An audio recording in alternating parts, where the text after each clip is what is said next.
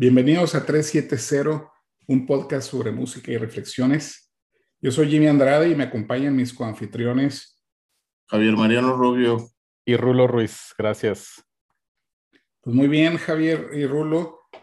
Eh, y como nuestros escuchas recordarán, hace algunos episodios estuvimos platicando de supergrupos, que son aquellas alineaciones que fueron formadas por integrantes de otros grupos y crearon estas nuevas entidades que se conocen como supergrupos.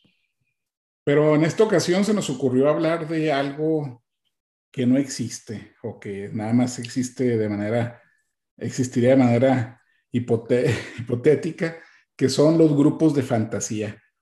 Para nosotros un grupo de fantasía es básicamente ensamblar integrantes de, de bandas que ya conocemos o músicos que admiramos y ver si podremos lograr esta combinación que creemos podría ser fantástica, ¿no? Que podría, posiblemente algunos de estos grupos de fantasía resulten en, en supergrupos, unas serán más realistas que, que otras, pero para, para armar estos grupos de fantasía, lo que hicimos es que establecimos algunas reglas. Eh, la primera es que podemos seleccionar a cualquier músico o cantante, vocalista, no importa el instrumento, y no importa si está vivo o, no. Eh, así que eso abre aún más el, panorama. Eh, también acordamos que como mínimo íbamos a hablar de tríos, tres integrantes en un grupo de fantasía, pero también un máximo de seis, ¿no? Para no caer en, en excesos. Eh, otra de las reglas es que no haya más de dos integrantes que hayan colaborado juntos y esto lo hacemos para evitar una situación en donde agarramos un grupo completo y nada más reemplazamos a un, a un integrante que no nos gusta posiblemente. Así que estos son nuestros grupos de fantasía y pues sin mayores preámbulos vamos a ver qué se nos ocurre. Pues yo voy a empezar con mi número tres primero uh, con un pequeño preámbulo, porque esto que les voy a platicar sí estuvo en planes de realizarse realmente. Sucede que en algún momento Jimi Hendrix le llama a Paul McCartney para ver si quiere llamear junto con Miles Davis y con él. Y este, de pasada invitan a, a Ginger Baker para la batería, para completar la banda. Este, lamentablemente Hendrix muere y la banda ya no se lleva a cabo, ¿no? Entonces, basado e-, es en esto, mi banda número tres es una banda que de alguna manera este, ya tocaron juntos este, en diferentes colaboraciones, todos por separado, todos uno por otro, pero ¿qué tal hacer una, un disco completo con, con estos cuatro que les voy a decir? Este, que es prácticamente imposible porque entre ellos se odian y se tiran y se tiran eh, de todo este, en, circunstancias eh, lejanas. Entonces eh, empiezo, todos cantan y todos son líderes en su instrumento. Entonces el primero de mi banda es Phil Collins en la batería. Sí. que este, en un momento sintió una gran admiración por este bajista, pero en un momento dado el bajista este, le dio un puntapié porque este, se burló de él este, en, más de dos ocasiones. Y me refiero a Paul McCartney, que lo chamaqueó eh, varias veces. Este, y luego a Elton John, que, este, que no baja de mentiroso a Paul McCartney. Y este, por último, Eric Clapton, que Eric Clapton este, también se la da de ser bien humilde y que, la, y que, que toca con todo el mundo, pero este, también aparentemente no soporta a ninguno de los otros tres, ¿no? Imaginen esta banda a la que le pondría este, ridículamente los espermatosaurios. Esa es mi banda, mi primera banda, mi banda número tres, una banda rock, clásico, pop. Rulo. Híjole, pues sí está muy utópica completamente, pero sería muy interesante escucharlos juntos, claro que sí. Y, y bueno, ahorita, ahorita me reservo para comentar otras cuestiones que me pasaron por la cabeza. Jimi Hendrix fue uno de ellos que me, que me pasó por la cabeza y esa, y esa combinación de la que hablas tú no, no me hubiera pasado por la cabeza, sobre todo con Miles Davis, o sea, así como que, ah, caray, Jimi Hendrix, Miles Davis, sí, no, no me hubiera pasado esa combinación por la cabeza. Me pasó Jimi Hendrix y precisamente por ser tan, tan único su sonido, dije, ¿con quién lo combinaría? O sea, no, no, no, no, no me, no me daba así como que, que sonara algo lógico, algo, algo creíble. Entonces, pero ahorita les comento cuáles fueron mis criterios, Jimmy. Wow, qué, combinación eh, extraña. Eh, bueno, primero que nada, esa banda potencial que mencionaste tiene algo, hubiera sido interesante ver a Hendrix, eh, Baker y McCartney haciendo algo juntos, de acuerdo con Rulo que Miles Davis no, no, va ahí, ¿verdad? Pero igual cualquier cosa es posible y pudieron, pudieron haber funcionado. Pero esta otra banda, por cierto, puntos extra para ti, Javier, por hasta traer el nombre de la banda, los espermatosaurios. Eh, me, recuerda un poco los Traveling Wilburys en, cuanto a la realeza, la, importancia del tipo de celebridades que estaríamos reuniendo en esta, en esta ocasión, ¿no? ¿no? No me imagino cómo sonaría, pero aquí lo interesante es que todos, pues todos cantarían, ¿no? Para empezar. Exacto. Sí. Pero una lucha de egos terrible. De hecho, ya tocaron todos juntos en, en, en, en, un concierto para la reina. Tocaron a Jude todos juntos. Este, se oye más o menos, le agregaron también Sting por ahí. Eh, pero, pero, pero, pues no, no, no. Este, se notaba mucho el, el, el ego de cada uno de los integrantes. Entonces, eh, se me ocurrió que era imposible y por imposible, por eso la pongo en mi número 3 y no en mi número 1.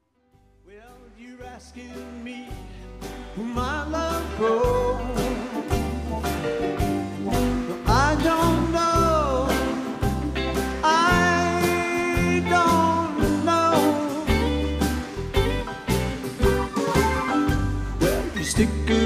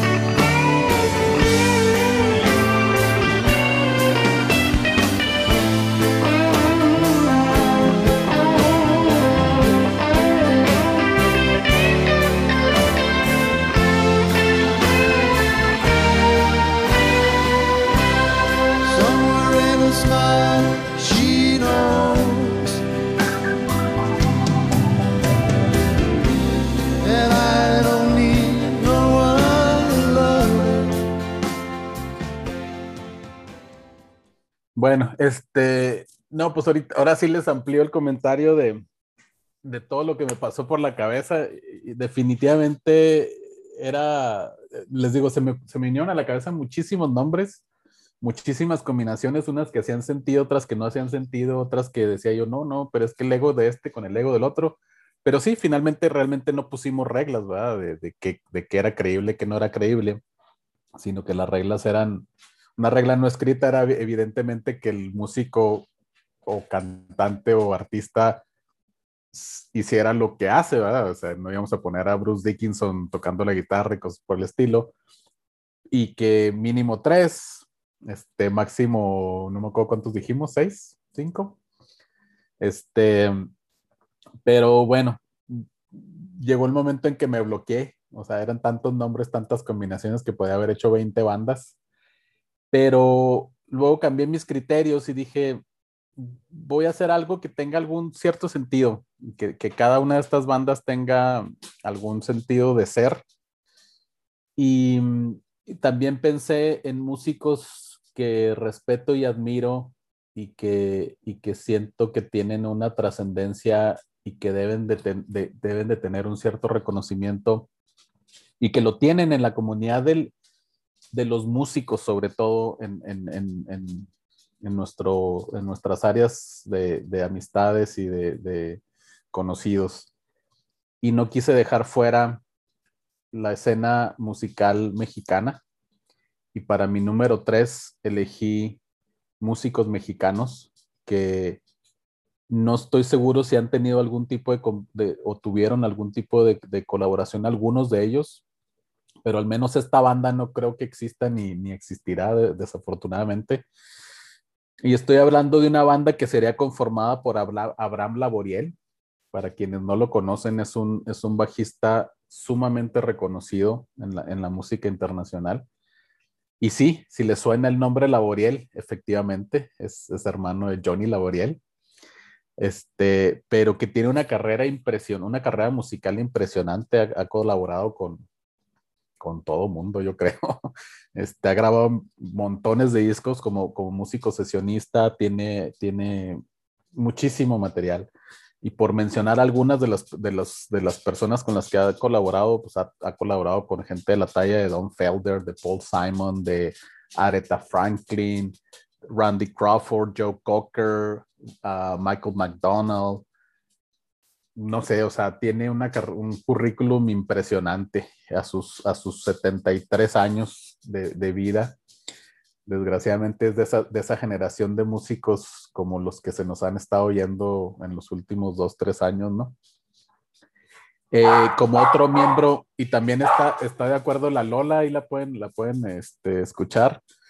Este, como, como bajista de esta banda, es, es, perdón, como baterista de esta banda, yo, yo seleccionaría a Fernando Toussaint, también un, un baterista sumamente reconocido, mexicano, productor, fundador y director del Festival de Jazz de la Ribera Maya, también un, un festival de jazz muy, muy reconocido, con, con, bastante proyección internacional, y que también ha colaborado con un montón de artistas, ¿no? De, de la talla de Paul Anka, por ejemplo, Alejandro Sanz, este, que desgraciadamente murió en el 2017. Este, y pues ya nos perdimos ahí este, de, de más, de tenerlo más tiempo entre nosotros. Eh, la guitarra de, este, de esta banda sería este, por otro mexicano también de talla internacional y que eh, la, la, verdad es que es, lo, lo, elegí porque yo creo que es definitivamente después de él digo, mejor dicho, arriba de él no hay otro guitarrista mexicano tan reconocido como, como lo es Carlos Santana.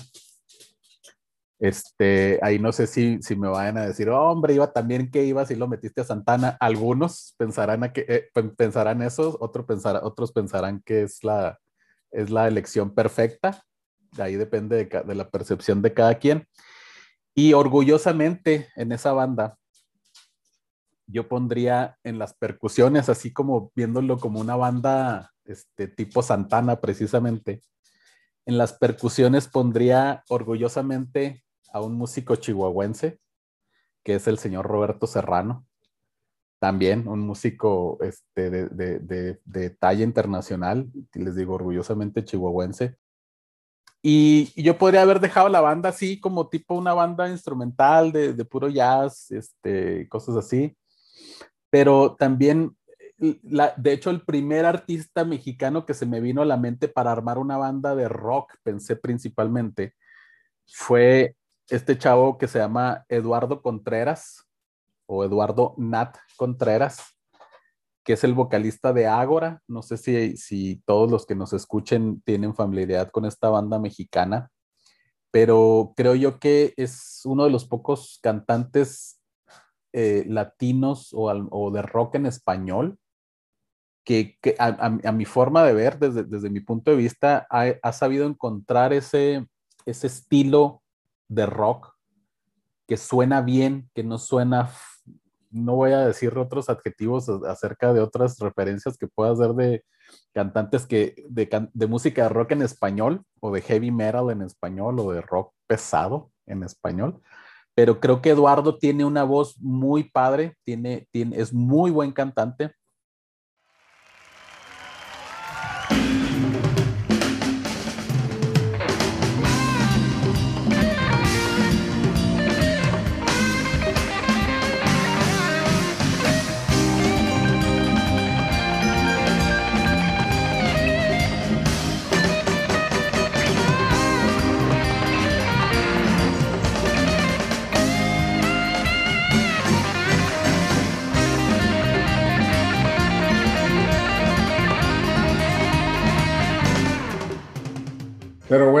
pasemos a, a, la número tres de las que yo traje y también, así como Rulo dio una especie de preámbulo de, de cuál había sido su criterio, pues sí, coincidimos los tres que hay miles de combinaciones, miles de músicos, este, no, no pararíamos. Y seguramente si hacemos esta lista en un mes va a variar, el año que entra va a variar, pero esto es lo que ahorita teníamos en mente. Y yo lo que hice es que cada uno de los tres grupos tienen un acercamiento, un sonido, una visión, una característica distinta. Yo no quise que las tres bandas fueran simplemente tres copias de lo mismo con diferentes músicos. Entonces mi banda número tres es lo que considero una banda de ensueño de heavy metal, ¿no?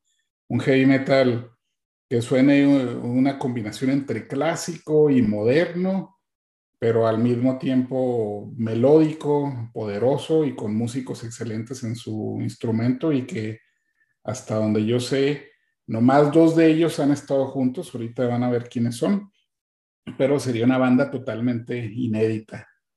Y empezaría con Tony Martin en las vocales. Eh, este es un gran vocalista, eh, todos lo conocimos en esos años de finales de los 80s, principios de los 90s como vocalista de Black Sabbath. Me encanta su voz, nos recuerda un poquito a Dio, pero aún así tiene su propia tesitura, una voz muy potente y me encanta ese tipo de heavy metal que suena con una voz eh, fuerte y con un rango, eh, un amplio rango de voz. Entonces Tony Martin en las voces y luego con dos guitarristas, ¿no? Para que fuera una excelente alineación de heavy metal. El primero de ellos nada más y nada menos que el señor Michael Schenker,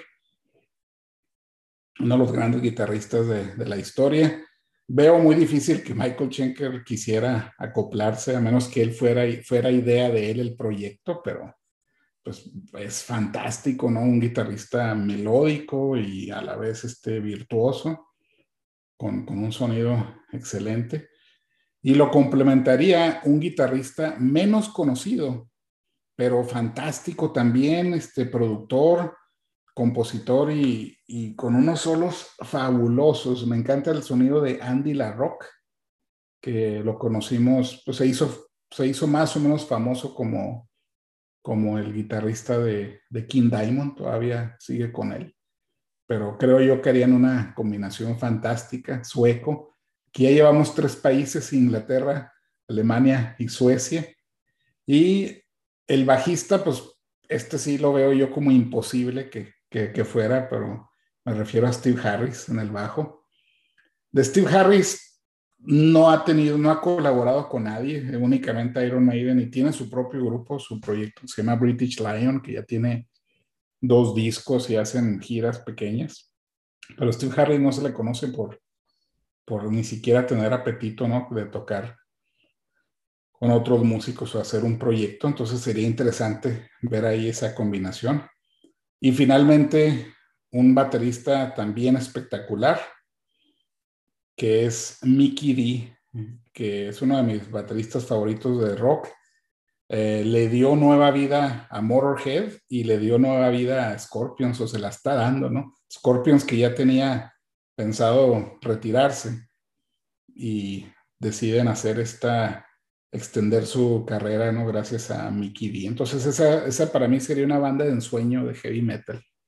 Fíjate que yo, yo sabía que íbamos a tener coincidencias, pero este, pues sí, iba a caer tarde que temprano, ni hablar. Eh, lo, de, lo de Tony Martin, este, tocando al lado de, de Michael Schenker, eso me, me emociona, ¿no?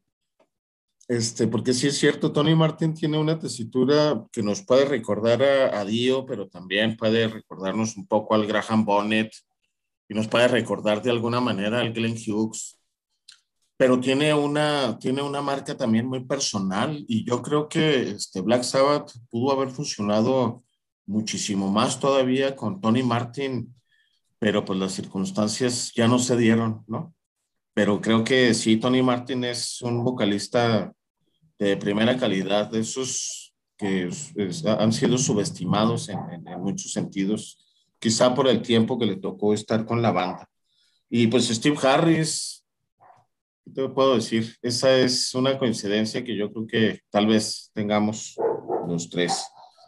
Y, y bueno, pues de Nicky D, este, a mí me parece importante decir que este, Scorpion sí, sí subió muchísimo su nivel cuando sube, cuando sube él a la pila, ¿eh? O sea, es este, definitivamente una, un plus que le da a la banda que no tenía desde hace muchísimo tiempo.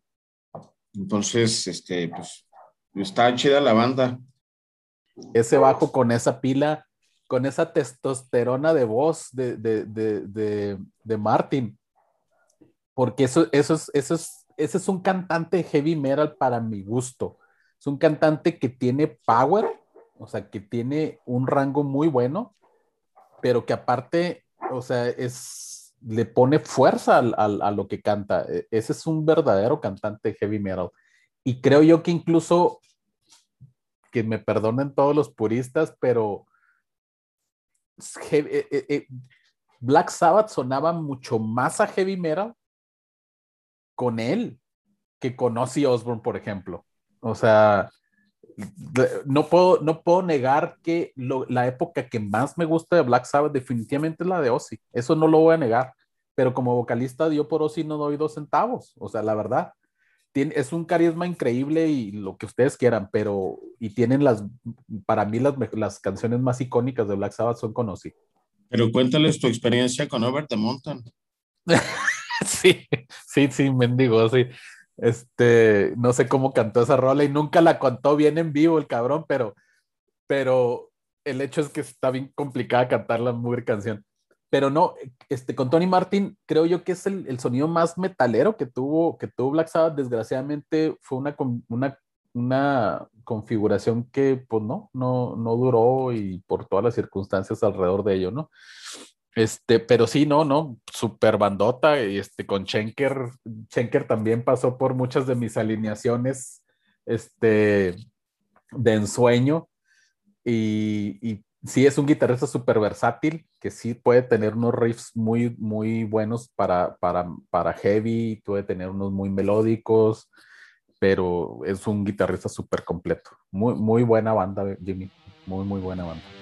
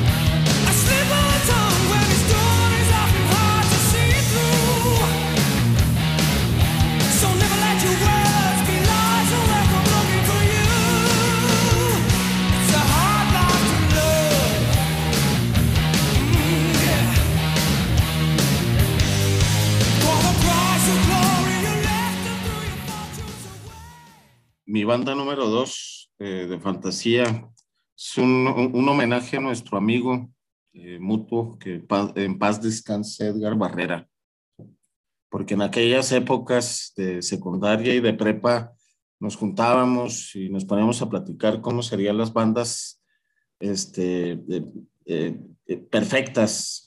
Entonces, en, en homenaje a él, en estas pláticas, con algún cambio que hice porque no estaba muy convencido de lo que él había escogido en la guitarra. Pues les, les presento a esta banda que tiene a, a Rob Halford en los vocales, este, sobre todo en esa época en el, de, apogeo de, de, Judas Priest, en aquel eh, British Steel y este, Defenders of the Faith y Screaming for Vengeance, ¿no? Es, es, ese momento de, de Halford en donde tenía eh, las notas perfectas y los gritos perfectos en el momento perfecto, ¿no? Ese es el, el Rob Halford que, que yo tomo aquí. Y pues la repetición que les estaba diciendo hace un rato, ¿no? Steve Harris en el bajo, que ahora lo sabemos. Steve Harris no sale de Iron Maiden porque pues, él es Iron Maiden, entonces básicamente sería muy difícil sacarlo de ahí. Y en la batería, pues este, definitivamente no tendría posibilidad de dejar a mi, a mi gran ídolo, Neil Peart, este, fuera de, de, aquí. Entonces, pues aquí fue donde, donde cupo, pues, con calzador y lo que quieran, pero aquí fue donde pude meter Neil Peart. en la guitarra, pues este, puse a mi guitarrista favorito, pues, Eddie Van Halen. Y, pude haber puesto a Richie Blackmore en su momento, a Tony Iommi o a, Jimmy Page, pero creo que, este, aunque no, no tenga nada que ver con los otros tres, de todos modos, pues es mi banda y qué. Yo pongo a, a Lady Van Halen en la guitarra. Imagínense cómo va a sonar eso, por Dios santo. Es como, es como Frankenstein, pero Sí. Pero pues bueno, no había reglas, Así es. Y, por si les faltara algo, pues sí, John Lord en los teclados. Ay, Esa es mi banda. Los Metal Boys. Los Metal Boys. Híjole, qué, qué, qué combinación tan, tan ecléctica, pero qué interesante desde tu punto de vista de escoger a tus músicos, tus algunos de tus instrumentistas favoritos, ¿no? Y todos, todos juntos, ¿no? Quiero a todos mis amigos, pero muy bien. Yo pienso que se quedarían ahí esperando a que llegara Neil Peart, ¿verdad? Es el que creo yo que nunca llegaría. Pero qué interesante. Banda, me, me pregunto cómo, ¿Cómo sonaría, no?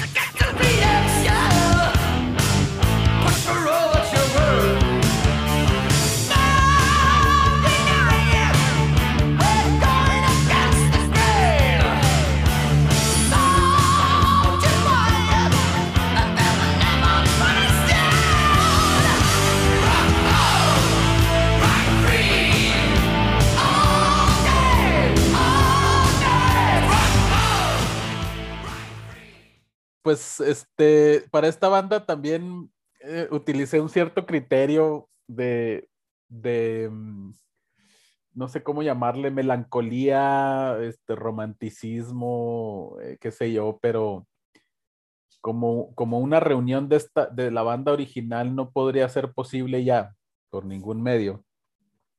A lo mejor viéndolo de manera romántica, eh, pensaría en una reunión de los Beatles segunda generación.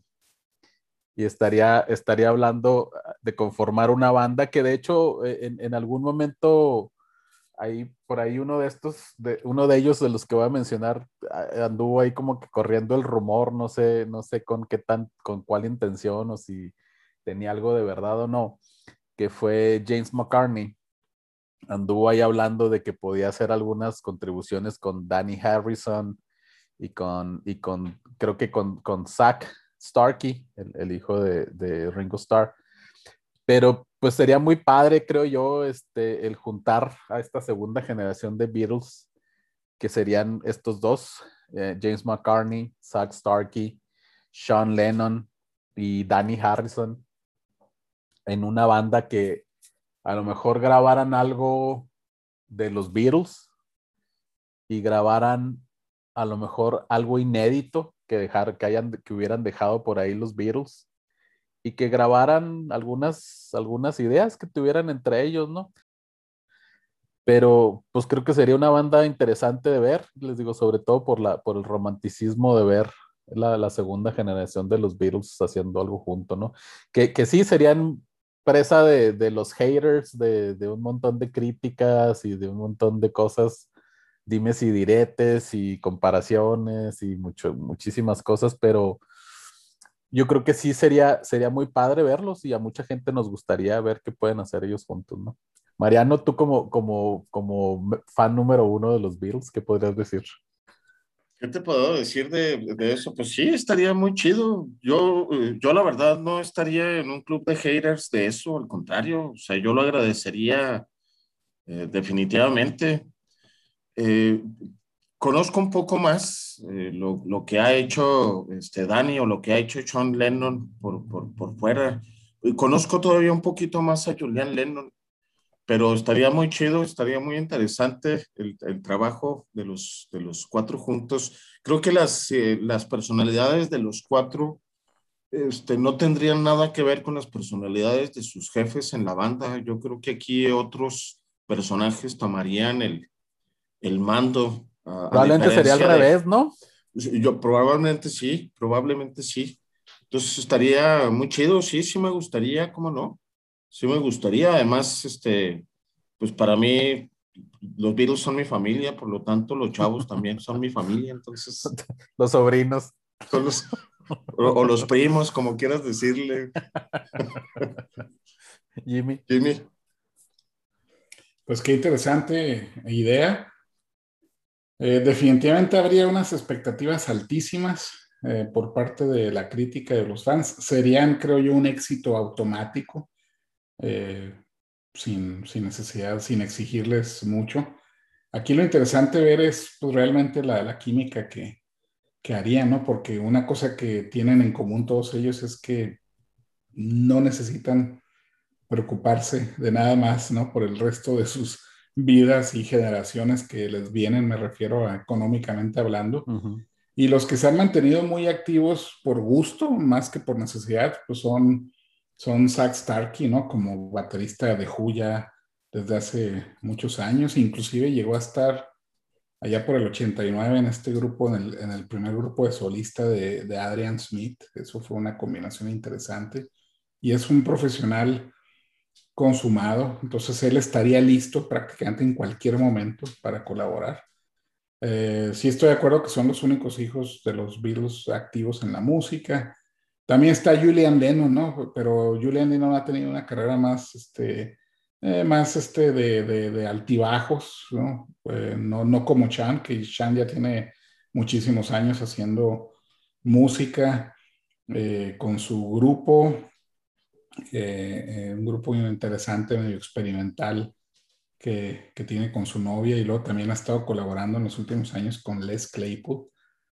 Eh, y pues sí, de los que menos se sabe es de James y de Danny, pero sí, efectivamente, pues también tienen una cierta actividad en la música. No, no me imagino cómo, cómo sonarían. Yo pienso que la expectativa sería de que sonaran parecido a los Beatles. En mi opinión, sonarían totalmente distintos, pero... Uh -huh yo creo que sí es un éxito garantizado eh, y habría que ver qué, qué, clase de música podrían hacer. Uh, hubo rumores, no sé qué tanto los rumores fueron eh, avivados por, por medios o por ellos mismos, por ahí de repente si sale alguna foto en Instagram donde se toman una foto, dos de ellos, ya empieza la especulación. Claro. Ha sido ha sido, ha sido la, la norma en los últimos años, pero uh -huh. pues, qué, qué, interesante idea. ¿no? Los hijos de los, de los virus eh, definitivamente sería una banda de fantasía.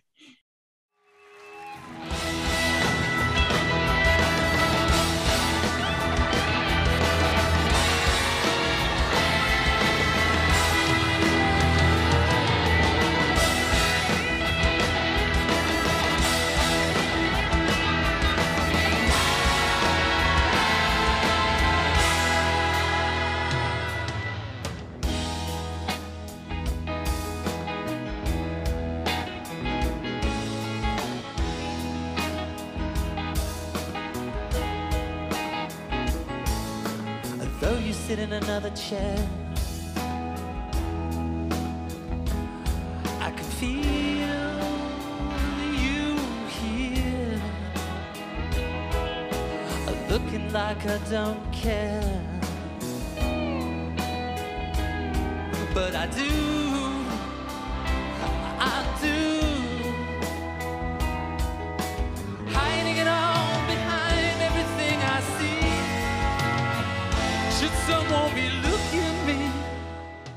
Vamos ahora con más grupos de fantasía. Yo ahora voy con mi número dos. Y a este grupo decidí catalogarlo como un, un auténtico rock progresivo moderno. Y los músicos que escogí son, son muy versátiles en cuanto a composición se refiere, a forma de componer, y donde tendríamos todo el rango de, de, de, de habilidades ¿no? en todos los instrumentos, eh, composiciones melódicas, eh, un carácter pop, un carácter nostálgico, altamente técnico, pero ahí le, aquí les va. Eh, tendrían las vocales, guitarra, teclados, en fin, todos los instrumentos que se requieran a Steven Wilson de Porcupine Tree ahora de solista. Ahí de entrada lo veo complicado porque si Steven Wilson quiso deshacer Porcupine Tree para, para enfocarse en su carrera de solista, ha explicado por qué tomó esa decisión. Básicamente él, él sabe que tiene más capacidades de éxito y de control ahí, ¿verdad? Pero bueno, esto sería vocales y guitarra. En guitarra, pero como un elemento muy, muy importante en la composición, sería Jim Mateos de Fates Warning. Ahí le daría también el toque melancólico.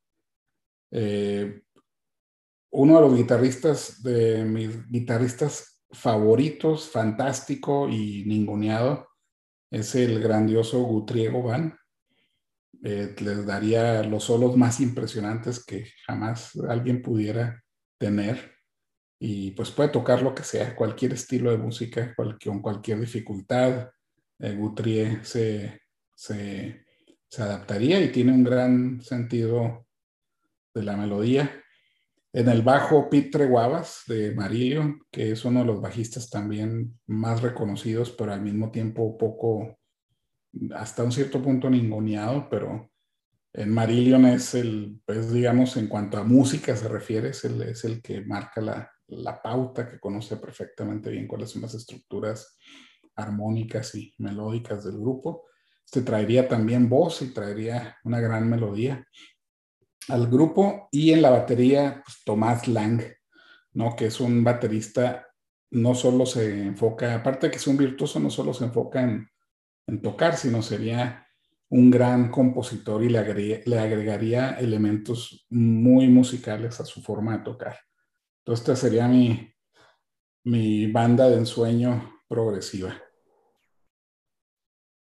Pues sí, eh, fuera de, de, de, la imposibilidad de Steven Wilson, me parece muy, muy congruente la banda, Jimmy. Estaría muy chido este, si Steven Wilson quiere, a lo mejor sí la arma, ¿eh? O sea, márcale y dile que, que, que, quiere que quieres hacer una banda con todos estos vatos y a lo mejor, a lo mejor sí se arma. Este, me llama la atención que hayas escogido a Pete Treguaguas pues, por, por, el gusto de, de Marillion. Y tienes razón, este, como que lo mugrosean, pero es un gran bajista en todos los sentidos. Tiene unas líneas estupendas y tiene unos adornos en el bajo que, que son de primera, de primera calidad. Y pues este Jim Mateos, de él ya habíamos hablado, este, a, a, a Gutiérrez, ese sí yo no lo conozco, ese sí yo lo puedo, no puedo decir nada, pero con Jim Mateos ya, ya estaríamos armando una, una super banda moderna. Bien, bien. Buena, buena selección. Un, progresivo, un rock progresivo moderno y, y, muy dinámico, muy versátil. Sí, más, más hacia adelante, yo creo. Eso, eso es bueno.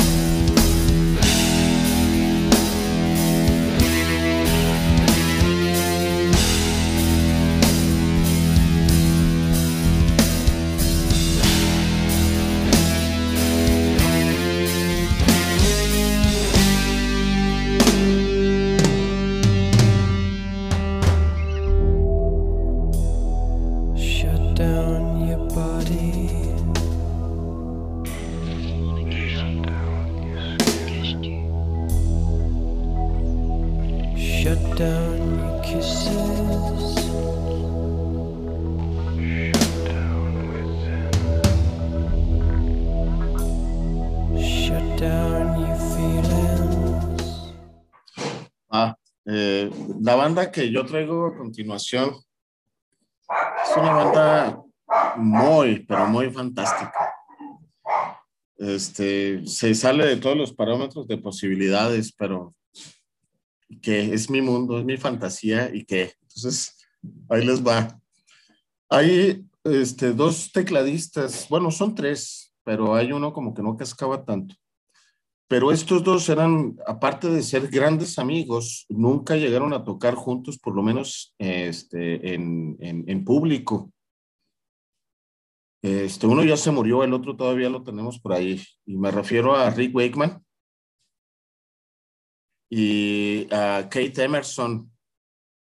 Rick Wakeman y Kate Emerson juntos, este, que eran grandes amigos, este, ellos llameaban juntos, se juntaban y tocaban juntos, cotorreaban, se echaban sus birrias, este, y, y pues hubiera estado muy chido verlos en, un, en, en, una, en una banda los dos juntos.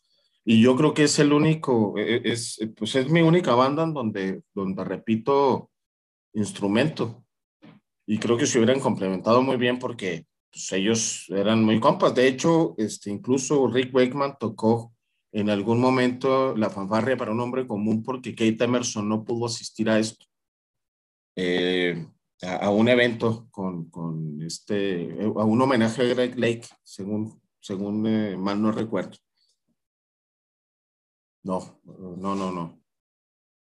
Pero pues, el caso es que no pudo ir eh, Emerson y, y, tocó Wakeman en su lugar. Este, para complementarlos, pues uno de mis grandes guitarristas, uno de mis guitarristas favoritos, este, ya no ocupieron otros guitarristas que me hubiera gustado tener, pero a este definitivamente aquí era era muy importante porque aparte también iba a proporcionar las vocales de la banda. David Gilmour en la guitarra y en las vocales. ¿Qué ole? Kate Emerson, este, Rick Wakeman y David Gilmour. Con eso ya tienes, ya todo lo demás, este, ya, no, ya no lo necesitarías, pero este, si, si esto no fuera lo suficientemente bueno, pues eh, coloco a, a, mi baterista de, de cabezara, además de Neil Peart, el otro gran baterista que a mí me gusta y que me huele la cabeza en todos sus trabajos, tanto con King Crimson como con Yes y como con este, Genesis mismo, es Bill Bruford. O él lo pongo en la batería. Y, este, y en bajo también, y en vocales, aunque hubiera sido imposible ponerlo junto con David Gilmour, a Jack Bruce, que les había dicho hace un rato, ¿no? Jack Bruce de Cream, lo pongo en esta super banda progresiva con Rick Wakeman y Kate Emerson a la, a la cabeza. ¿Qué hubo les? ¿Cómo la ven?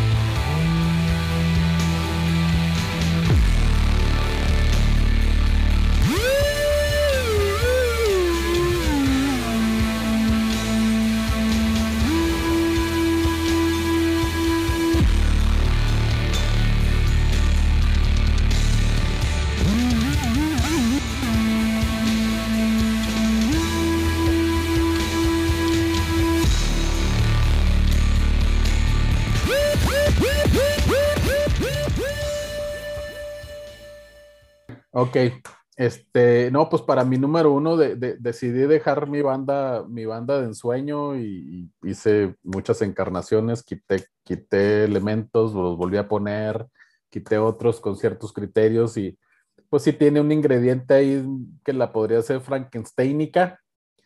Y, y como bien dijo Mariano, iba a haber repeticiones al menos de, de algunos elementos de las, de las bandas y sí, yo también, uno de los, de los tecladistas que más admiro en la historia de la música es John Lord. Y ese sería mi, mi, mi, tecladista en esta banda de ensueño. Y en la batería pondría al, al, que se pelea el número uno de mis bateristas favoritos junto con Neil Peart, que es el señor Steve Smith. A él lo pondré de baterista. En el bajo, alguien que ya había mencionado anteriormente, que les digo que cada vez que menciono su nombre me toco el corazón y lanzo un beso al cielo, aunque no está, aunque sigue vivo, ¿verdad? pero este es el señor Glenn Hughes, que aparte haría los coros. Este, y en la guitarra, en la guitarra, no puedo decir que en la guitarra 1 o en la guitarra 2, pero en una de las guitarras pondría a, un, a, a uno que considero que es un genio de la música, que es, una, es un sonido de guitarra inconfundible, que es el señor Tom Scholz. Ese lo pondría en una guitarra y en la otra guitarra, yo creo que nadie lo podría venir, ve- ver venir, y lo pondría por su capacidad de, de, de- porque también es un genio este hombre y su capacidad de, de, de encontrar cosas muy, mm, ¿cómo se puede decir? Muy digeribles, pero geniales y que ha hecho muchísimas cosas en la música como músico de sesión y con su propia banda, que es el señor Steve Lukather en la otra guitarra. Este, en la composición sería formidable tener esa combinación de, de, Tom Scholz y Steve Lukather. Y pues adivinen que a quién tendrían las vocales. ¿A quién creen que tendrían las vocales? Ah, no, no me digas, güey, no me digas. No sé, no sé, no se me ocurre. No se me ocurre a quién. Pues a nadie más podría poner más que a, a- a mi héroe de héroes, a Steve Perry, y con, es- con esa combinación de guitarras. Imagínense, con, nada más con la combinación de guitarras, nada más con eso. Les digo, ahí el que a lo mejor como que no, bueno, ahí, ahí jala poquito Glenn Hughes a John Lord, y pues obviamente Steve Smith y Steve Perry ya han trabajado juntos. Este, Steve Lukather está un poquito más en, en la, en la sintonía de, de ellos dos, de Steve Perry y de Steve Smith. Obviamente John Lord y Glenn Hughes pues están un poquito más hacia, el- hacia lo clásico. Tom Scholz está como que, pues ellos, creo que Boston se clasifica en su propio grupo, ¿no? Es una clasificación aparte, pero pues así quise dejar yo mi banda de ensueño para el final. Y, y- y como dijimos, todo se vale, es mi banda. Y, Y, que te valga, Rulo, así es. está. ¿y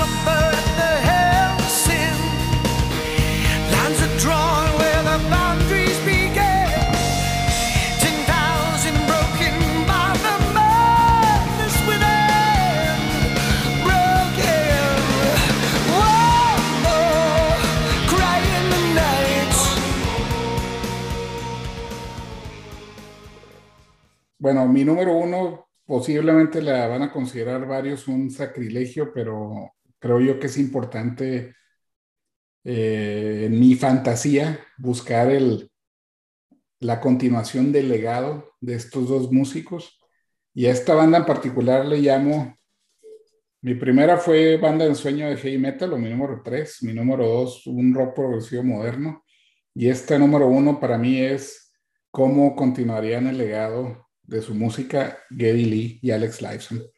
Entonces, ya no va a existir Rush, eso nos queda perfectamente claro y no queremos que exista Rush porque ya Neil Peart no está con nosotros.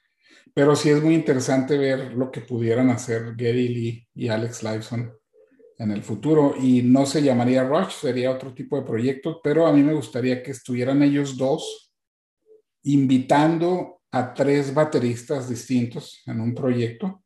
Y estos son tres bateristas que, número uno, considero que son los únicos que tendrían las habilidades técnicas para tocar como Neil.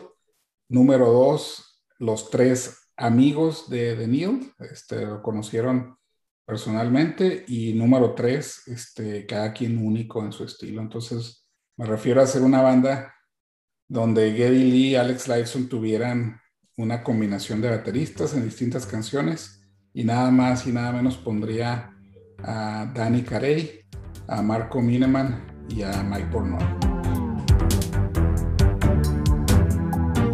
Victor was a little baby, into this world he came. His father took him on his knee and said, Don't dishonor the family name. Victor looked up at his father, looked up with big round eyes. His father said, you ever, ever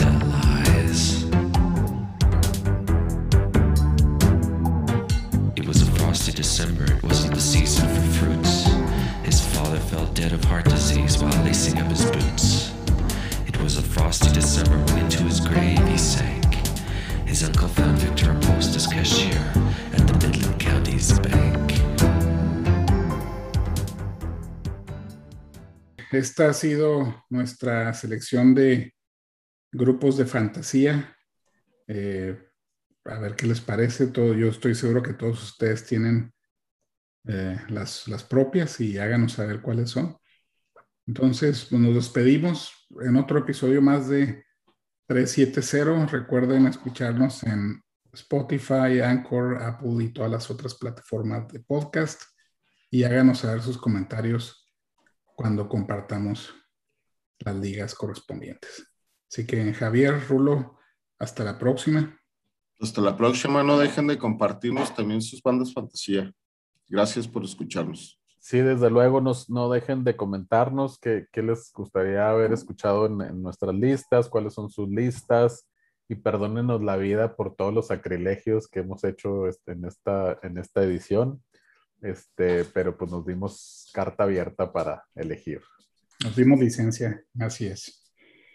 Hasta la próxima.